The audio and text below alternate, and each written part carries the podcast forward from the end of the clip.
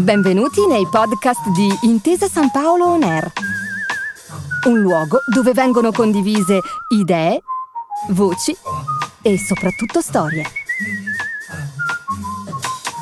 Buon ascolto.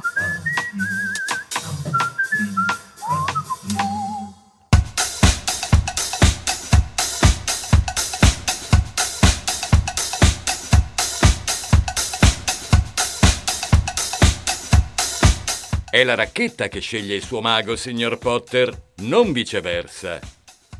Tuk tuk swish!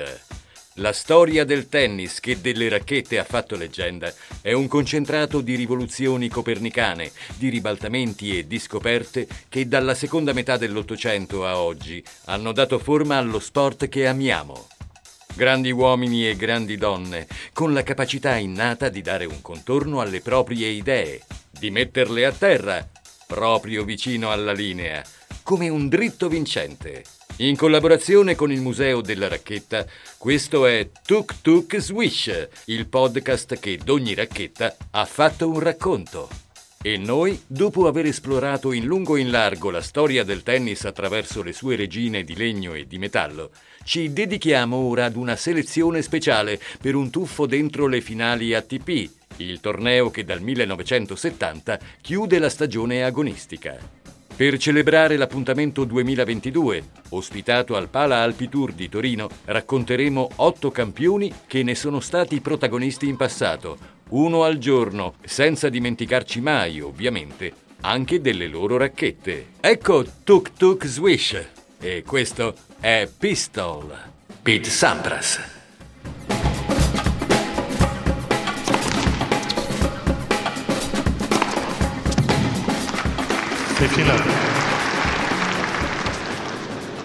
Era sempre un brutto affare trovarsi al lato opposto del campo quando il servizio era tra le sapienti mani di Pete Sampras, un campione capace di scagliare la pallina al di là della rete a più di 215 km orari, abilità che gli valse il soprannome di pistolero. Figlio di una coppia di origine greca, papà Soterios e mamma Georgia, Sampras rappresenta una delle meglio riuscite storie di successo americano, con l'affermazione della seconda generazione di immigranti, così capaci di diventare parte del tessuto sociale, dal finire col rappresentarlo, come fece Pitt con la bandiera a stelle e strisce.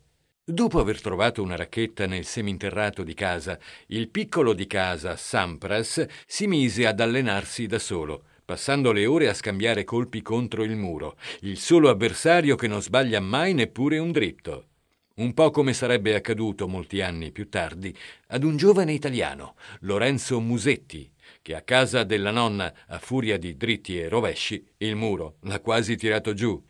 Comunque, una volta scoperto il suo talento, l'ascesa di Sampras fu fulminea e totalizzante, grazie ad uno stile di gioco potente, atletico, costruito sul serve volley, sul rovescio ad una mano e su un dritto potentissimo.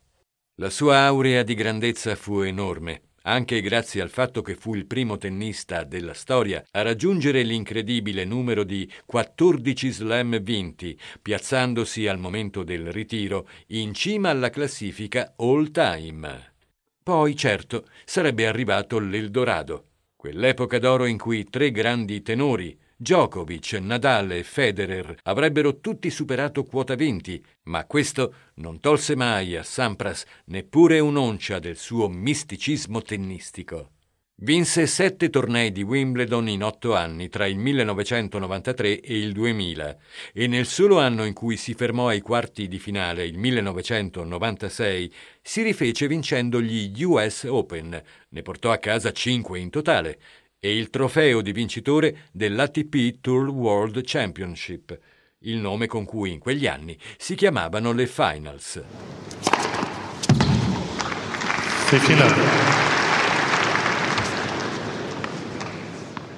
E di ATP Finals il nostro Sampras ne avrebbe vinte ben cinque, una soltanto meno di Ray Roger, secondo a pari merito con Nole Djokovic e con Ivan Lendl. Un bottino davvero niente male. Le prime le vinse a Francoforte nel 1991, al secondo anno dopo il trasferimento dal Madison Square Garden, che era stato la casa del torneo per 13 lunghi anni. Si impose in una finale tutta americana contro Jim Courier, che aveva soltanto un anno più di Pitt e che, purtroppo per lui, non riuscì mai a vincere un torneo delle finals, perdendo per due volte all'atto conclusivo. Gli anni a seguire, quelli compresi tra il 1992 e il 1996, videro il continuo alternarsi di Germania e Stati Uniti al vertice del tennis mondiale, coronando il dualismo nazionalista con cinque finali consecutive delle finals, sempre l'una contro l'altra. Tra l'altro, sempre in territorio tedesco, tra Francoforte ed Hannover. Boris Becker che batte Jim Courier, Michael Stitch che batte proprio il nostro Pitt, Pitt che si vendica contro lo stesso Becker.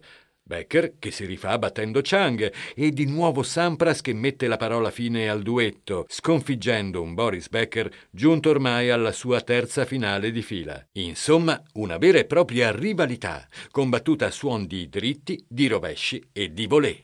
Sampras vinte le sue prime tre finals contro Courier e appunto per due volte contro Becker. Avrebbe saputo resistere all'incedere del tempo vincendo ancora due edizioni. Quella del 1997, battendo in finale il bellissimo Evgeny Kafelnikov, tennista russo vero oggetto di culto per gli amanti del tennis. E poi quella del 1999, proprio sul finire del millennio, in un incontro fratricida contro André Agassi. Una sfida tra due pesi massimi della storia del tennis, celebrata a poche settimane dalla fine del secolo e di un decennio che a tutti gli effetti può essere considerato pienamente loro.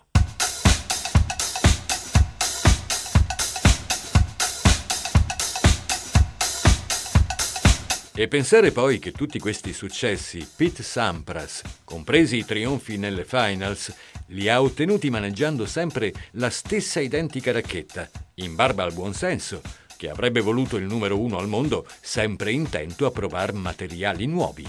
Negli episodi di Tuk Tuk Swish dedicati alle racchette abbiamo avuto modo di raccontare la storia della Pro Staff Original della Wilson, ma l'occasione è troppo ghiotta per non aggiungere qualche succoso dettaglio. Pete infatti si era innamorato da giovane di una racchetta sviluppata sui consigli di Jimmy Connors e di Chris Ebert e non ha mai voluto cambiare. Quando poi la Wilson venne comprata dalla Coca-Cola e finì con lo spostare la produzione ai Caraibi, l'idillio divenne completo. Dallo stabilimento di St. Vincent, infatti, complici tecnici particolarmente bravi o condizioni uniche di umidità ed elementi, uscivano Pro Staff Originals leggermente diverse dalle altre.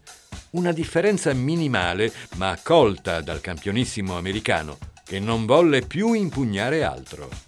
Le preziose racchette, riconoscibili per la lettera Q impressa sul manico e per l'anima rossa che si può far emergere grattando un po' la vernice nera, sono oggi oggetti rari, ambitissimi per i collezionisti. E l'amore di Pistol Pete nei loro confronti era tale che, dicono i ben informati, l'americano pianse solo tre volte nella sua vita, quando morì il suo storico allenatore, quando si ritirò e quando gli chiusero lo stabilimento caraibico.